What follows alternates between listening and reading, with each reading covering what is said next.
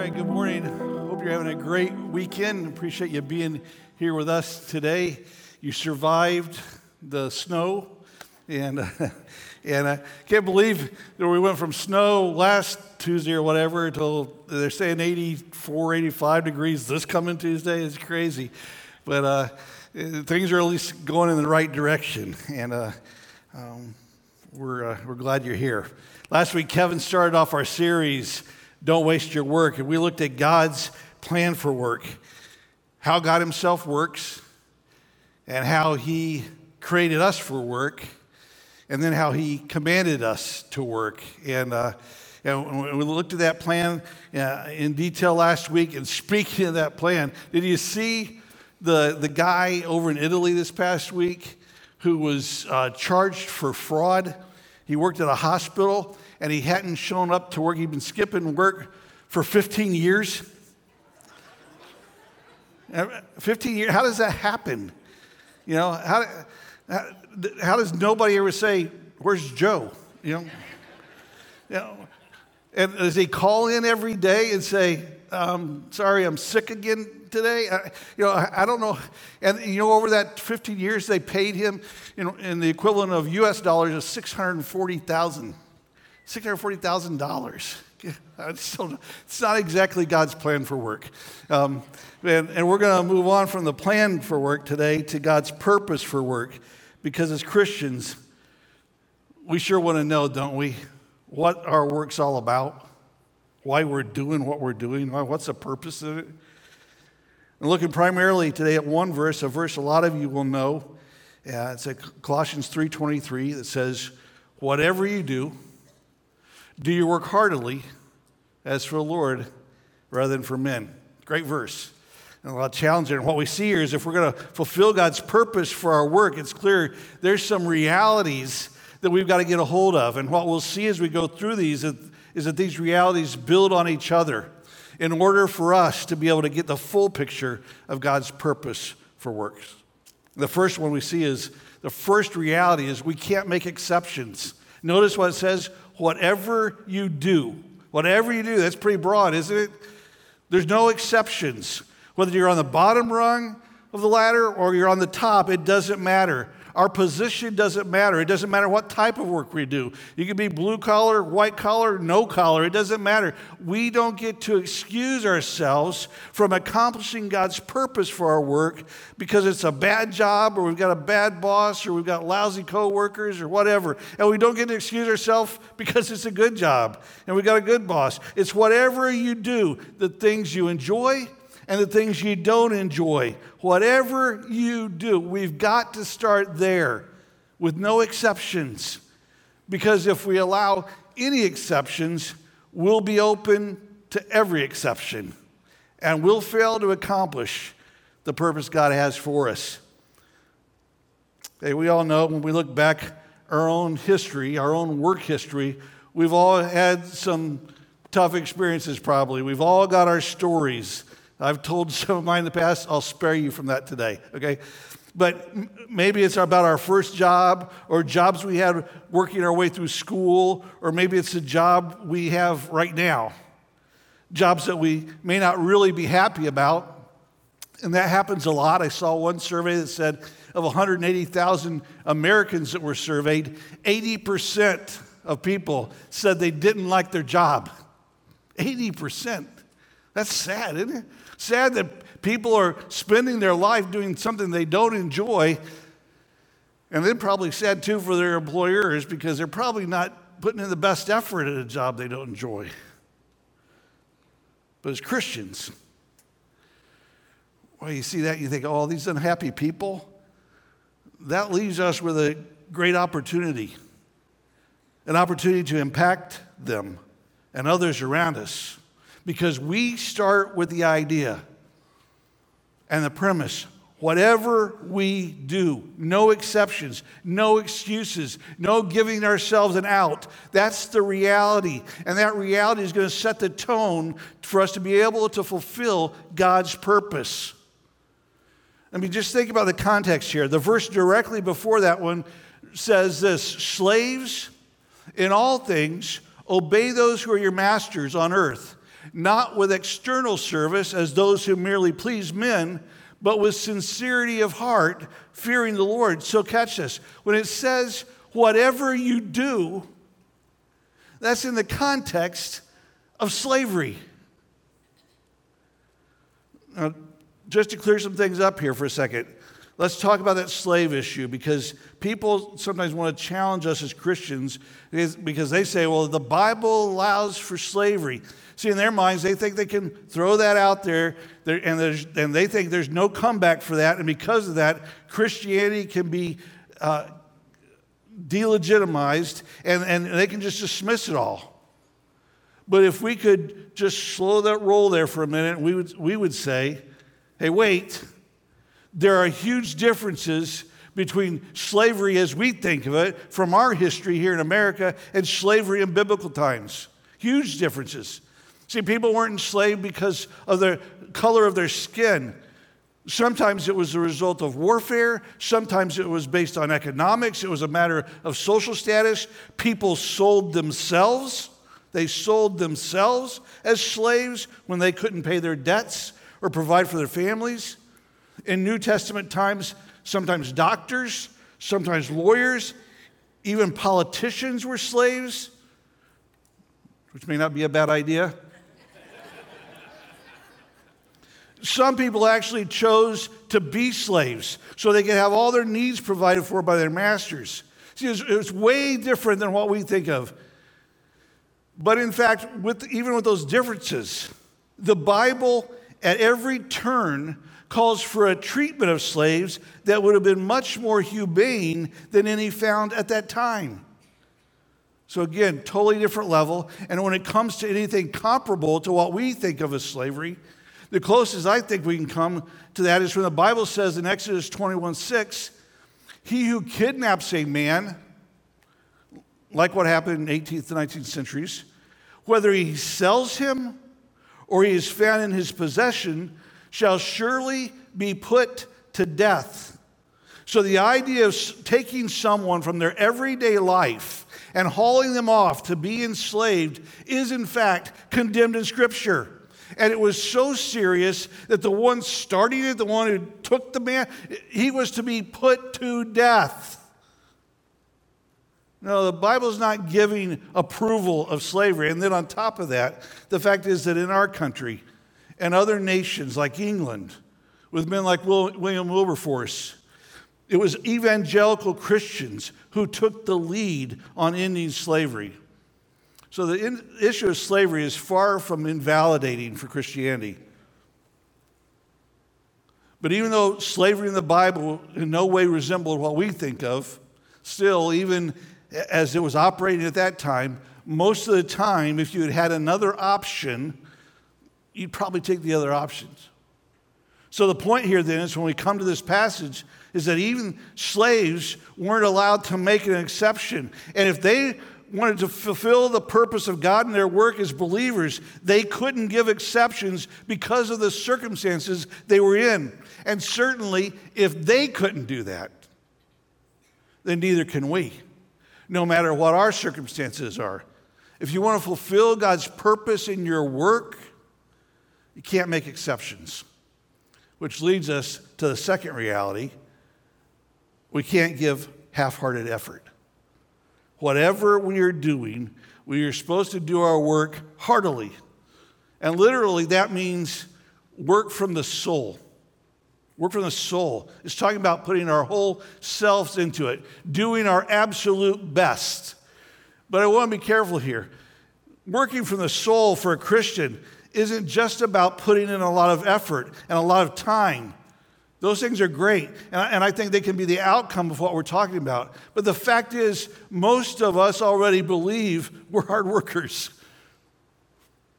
You know, it's just not too many people that walk in and go, you know, if they're coming into a counseling session, they go, hey, you know what, I've got a problem. I don't work hard enough. You know, most people think they work hard. And, and we believe we work harder than the next guy. And if we're not careful, our working hard can become an issue of our own pride, where we're, we're, we're motivated by the fact that we feel we're better than others. And people who don't know Christ can work like that. We're looking for something more. Working from the soul is talking about putting our whole inner man into our work who and what we are spiritually. It means our work isn't coming from our own self motivation and our own strength. See, it's not just about being passionate about our work, it's about our identity spiritually. We work like we do because of our identity, who we are inwardly, our identity in Christ. And that identity in Him drives us to work hard and do our best. That's the driving force for us if we're going to fulfill God's purpose in our work, that has to be a reality in our work life. Driven from within, not from our own initiative, as a result of who Jesus has made us. Can't make exceptions, and we can't give half hearted effort, and we also can give, have a wrong objective. Whatever you do, do your work heartily and how? As for the Lord rather than for men. As for the Lord, when it comes to our work, rather than working for men, the reality is we should be working for Him. And that's huge. That's what sets us free. That's what motivates us. That's what brings meaning to everything we do. When we start viewing our work as it's done for Him, and we recognize ultimately what our purpose is, we bring honor to Him. So it can't be that our work is just about getting a paycheck. Nothing wrong with a paycheck, but that's not our ultimate goal. It can't be that our work is about making ourselves feel good or impressing someone. Working like that, it's what brought Solomon to the conclusion he came to in Ecclesiastes 2:17 when he said, So I hated life. I hated life, which had not for the work which had been done under the sun. Now, if you know the book of Ecclesiastes, Solomon uses that phrase, under the sun, when he's talking about things that were done, life in general, when, when it's done without a God perspective. It's done with, it's just talking about the things you can see in this world. So he's looking at his own work and he's going, hey, I look at my work that I've done under the sun without a perspective of God, just what I can see. And you know what it brought me? Hey, I hated my life.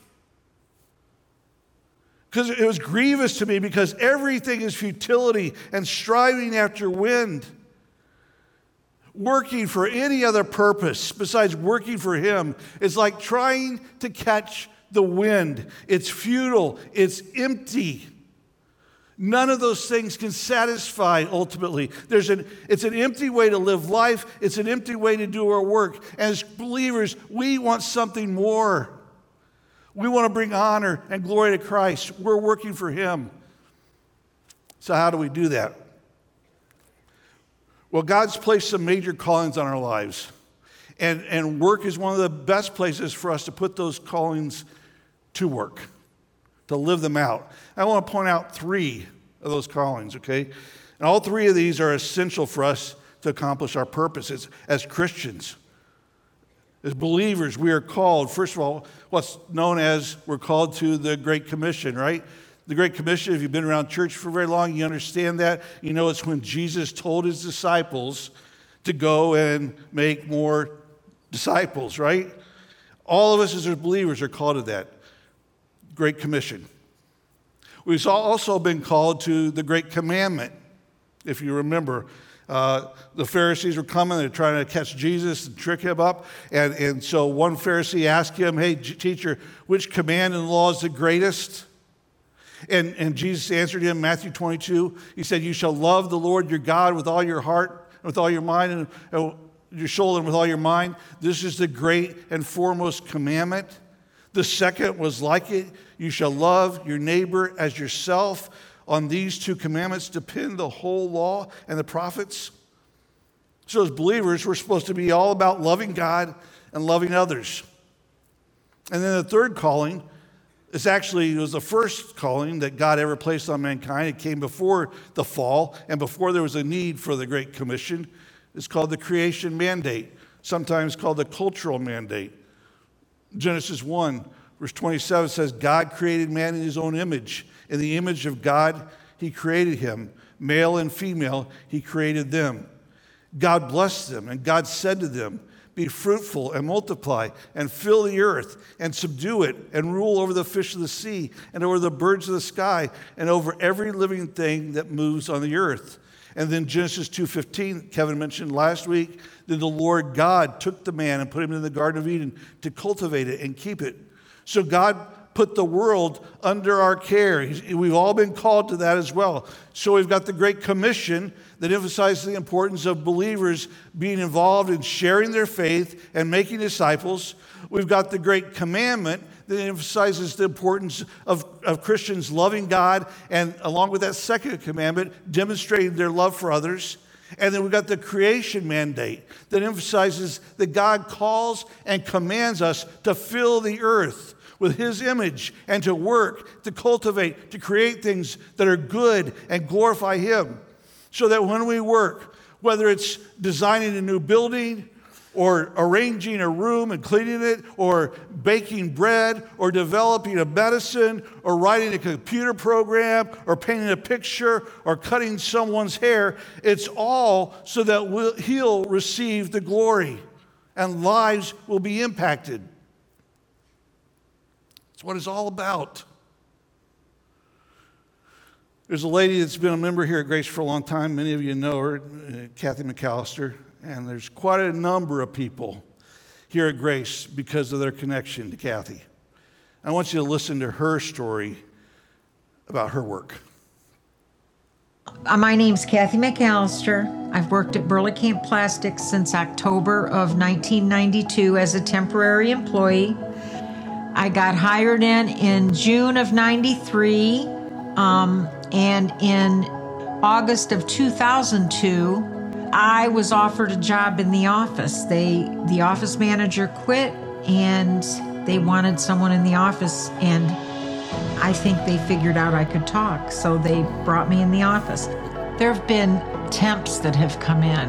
Uh, one girl, she kept telling me, You remind me of my grandma. You talk about Jesus. You remind me of my grandma.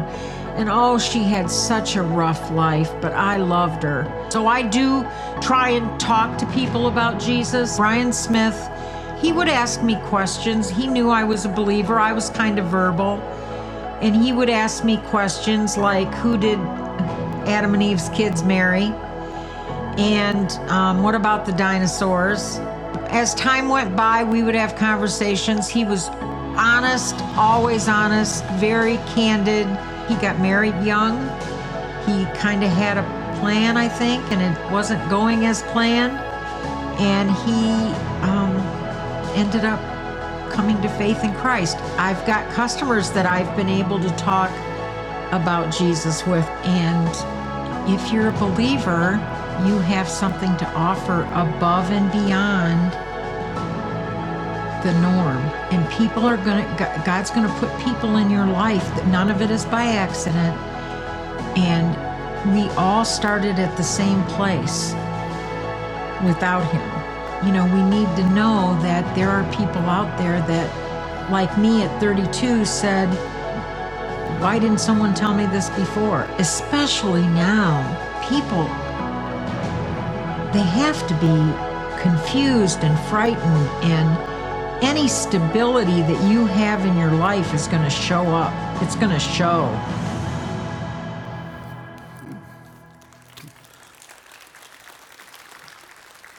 So, Kathy's had an impact. She's had an impact by sharing her faith. But I also know she's had an impact uh, by doing the loving part of it, loving people. One lady that she worked with, uh, for instance, wanted desperately uh, to have a baby. It wasn't happening. And uh, Kathy reached out to her, and I want you to watch uh, the rest of this story as Kathy reached out to her. One year we were going to Founders Week, and I said, Well, I'll be praying for you. I remember sending her a note from Chicago telling her I'm praying for you now. And after several failures of whatever wasn't working, the fall of 97, she said, I just want you to know that God has answered your prayer. I'm pregnant. And she to this day says that God answered your prayer. I remember when she had him, and I was so uh, invested in that through prayer that when they, I didn't know them all that well. Now, this was 98, so I'd been there about five years, but still, I didn't know them that well. And they um, were at the hospital, and I thought, I'm not sure if this is right, but I'm going. I just went to the hospital and saw them right after the baby was born. She was like just delivered. Her mom and dad were there, and but it it was a really kind of a powerful answer to prayer. One thing that happened is that I made a bargain with God that if I said, Lord, if you'll just let her have a child, I will talk to them about Jesus. Never do that. I said, Lord, I'll, I'll share my testimony and I'll, you know, I'll, I'll, I'll do it if you please give her a child. So then here I said that to the Lord. I made that promise and I'm like, I went out to my car to eat lunch one day and, and I'm really sidestepping and shuffling like I'm knowing I got to do this now. And I said, Lord, you know, they're just home from the hospital. I, am really rationalizing. I, I said, if, if, um, I know I'll talk to them at some point and, and I'll share my faith with them then. But I said, you know, and then I, I said, well, Lord, if, if she invites me over, if she, which I never thought they would do, she walked out to my car that day and said, why don't you come over this weekend and see the baby? So I really had to, and I did. I boldly shared my faith. I said, I said, I just, I gave him a, a book about the Gospel of John, and I said, um, This is where my hope is. It is in Jesus. When I pray, it is not to some Santa Claus in the sky, it is to the living God who I believe really wants the best for us.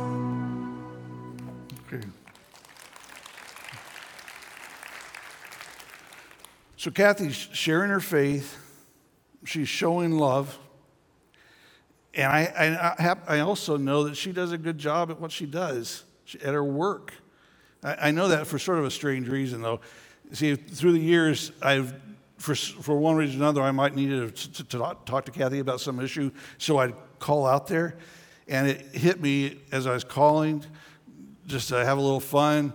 I'd disguise my voice and uh, pretend like I was a customer who had placed an order and I had problems with my order. And, and so I'd, I'd drag her through this whole process of try, her trying to fix an imaginary order. And, uh, and uh, I'd keep that going as long as I could until I either started laughing or she figured it out on her own that it was, it was me. And, and we just had, we had a good time with it. But the thing I noticed in doing that was Kathy, she was being as, as kind as she possibly could be to a guy who was complaining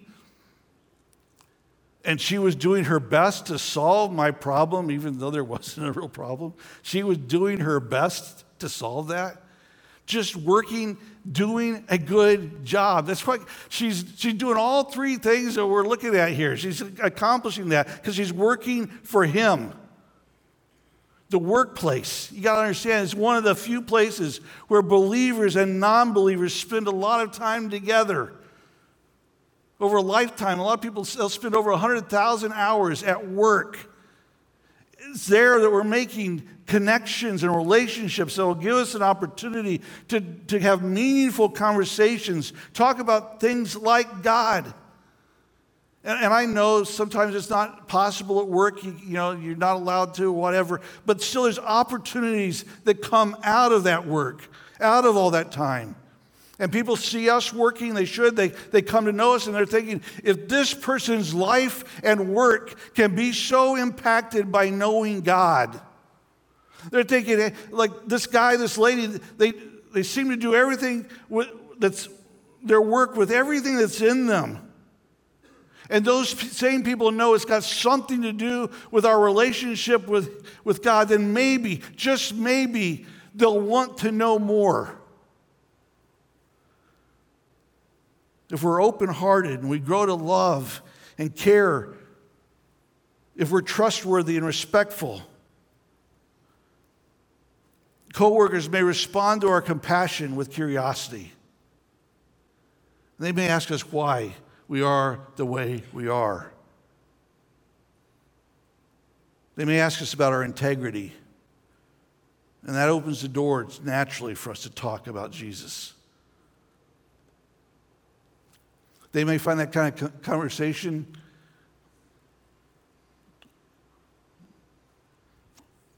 almost relaxing. It's certainly less intimidating than talking to a stranger. For, for many, it'll be less intimidating than coming to church. You know, 54% of, of Americans seldom or never go to church. That's around 140 million people age 15 and up.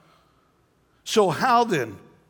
How is the message of God's love and redemption ever going to reach them?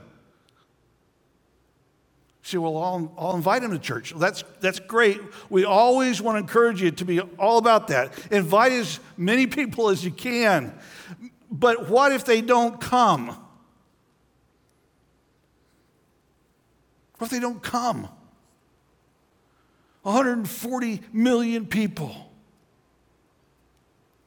dying without Christ. Well, God has a plan. You see, five days a week, eight plus hours a day, God has His people, those who know Him, who love Him, who've been saved by Him. God has His people going out to them, to work beside them, to work for them, to be taught by them, to go to school with them. God has His personal representatives going out, rubbing shoulders with people all around the world who need the gospel. And by our working hard and by exemplifying the Christian life in love, by sharing Christ, that's how they may be reached. When we, without exception, do our work heartily from the Lord. Rather than for men will accomplish God's purpose for our work. And when we do that, our true boss, the one whose glory fills the earth, is pleased with us. Verse 24 says, Knowing that from the Lord you will receive the reward of the inheritance. It's the Lord Christ whom you serve. Now we're going to get paid, we're going to get paid unbelievably one day. We're going to get paid in ways we can't even imagine. Slaves, they couldn't normally receive an inheritance. Can you imagine what this verse meant to them as they read this? We're going to receive an inheritance. We will inherit more than we can imagine because of who our master is. For believers, the thought of standing one day before Jesus and hearing him say, Well done. Well done, good and faithful servant. You've been faithful in a few things. I'm going to put you over many. Enter into the joy of your master that thought drives us on. That will be better than any payment we could receive on this earth, right? God has a purpose for our work. So if you're feeling burnt out today, if you're ready to walk away from your work, if you're if you're you've been done, you're doing your work, been doing your work for any other reason, my challenge to you is fulfill the purpose God has for you. Loving others, sharing the gospel, doing your work wholeheartedly from your soul without exception. And what? And maybe, just maybe, you'll be really energized for Monday morning. You know, instead of living for the weekend, maybe you'll be living for the week.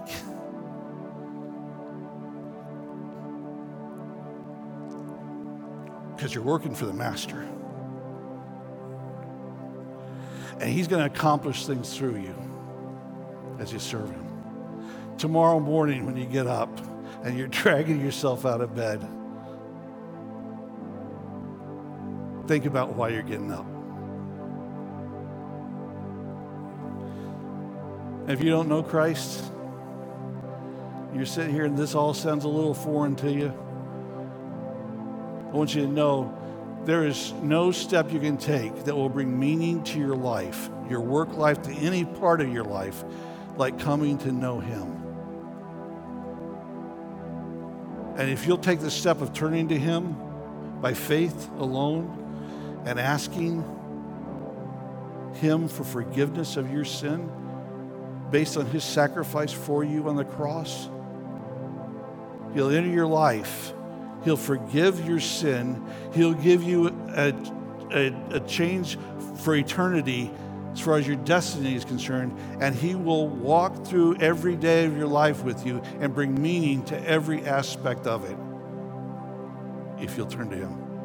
You can do that. You can do that sitting here right now, just in your own heart and mind, asking Him, saying, confessing to Him your sin and asking Him for, for forgiveness, asking Him into your life have any questions about that, we'll be around after the service. a couple of pastors will be in room one. We'd be glad to, to meet with you, right this room right back here, uh, and answer any questions we could for you. Take that step. Believer, walk out of here today, I hope, re energized to do what God's called you to do, to have that purpose in your life and in your work to accomplish what He's given you to do. Let's pray. Father in heaven, thank you for your love, your grace, your provision for us. Thank you for allowing us to know you and to walk through life with you. Thank you, God, that you've given us a purpose in life and a purpose to, as we spend our days, many of us, God, doing work that it's not just meaningless, it's not just living for ourselves, it's not just getting a paycheck. God, there's something greater that we're, we can accomplish for you. Help us to do that. Help us to be faithful in what you've called us to do. And for those, Father, who've maybe never taken the step of trusting you by faith, I pray, God, that they would take that step even now.